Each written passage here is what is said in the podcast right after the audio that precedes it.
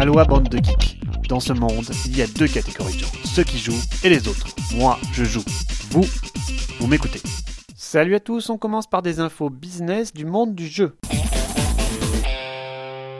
Cool Mini or Not publie des chiffres dans une lettre ouverte à ses stakeholders. Petit rappel, pour les non-initiés, les stakeholders sont en général les investisseurs qui ont des intérêts dans une boîte. La plupart des grosses boîtes se doivent de les chouchouter et de publier des bilans en chiffres pour les rassurer ou pas. Cool Mini or Not donc est un éditeur qui monte à une vitesse fulgurante aux États-Unis, avec à son actif en 2015 de nombreux Kickstarter à succès avec des kilos de figurines telles que la grande famille des zombicides, la famille naissante Arcadia Quest et Xenoshift et le poids lourd Blood Rage mais aussi avec d'excellentes licences européennes traduites telles que Sheriff of Nottingham, Crossmaster Arena et même les poilus. Cool Mini Note a cette année dégagé un revenu de plus de 17 millions de dollars, en hausse de 36% par rapport à 2014. Serait-on en présence du nouveau FFG En tout cas, cela confirme l'industrie grandissante du jeu de société moderne.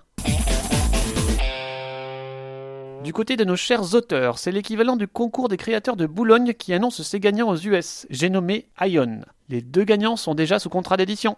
Côté jury, il y a du beau monde, des membres de Eagle Griffon Games, de Tasty Mistral Games et même le one-man auteur-éditeur Ryan Locat de Red Raven Games. Passons aux infos What the fuck de la semaine avec l'excellente et hilarante soirée des cocktails d'or qui s'est déroulée samedi pendant le salon de Cannes il y a quelques temps, qui progresse chaque année, plus grand, mieux organisé et toujours au top avec un show plus con comme je l'aime. Ludovox vous le retransmet dans son intégralité, ça vaut son pesant de cacahuètes.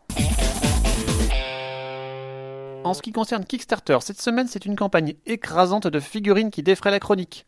Cthulhu est de retour dans un Kickstarter blindé de figurines hallucinant. Sandy Peterson, le créateur du jeu de rôle Cthulhu de notre jeunesse, lance une campagne pour adapter Cthulhu au système très à la mode de Pathfinder. Le tout accompagné d'une tonne de figurines de créatures du mythe, aussi grosses que le poing, dans la veine de Cthulhu Wars, si vous voyez ce que je veux dire. Qui dit gros pack de figues dit gros prix, mais quand on aime.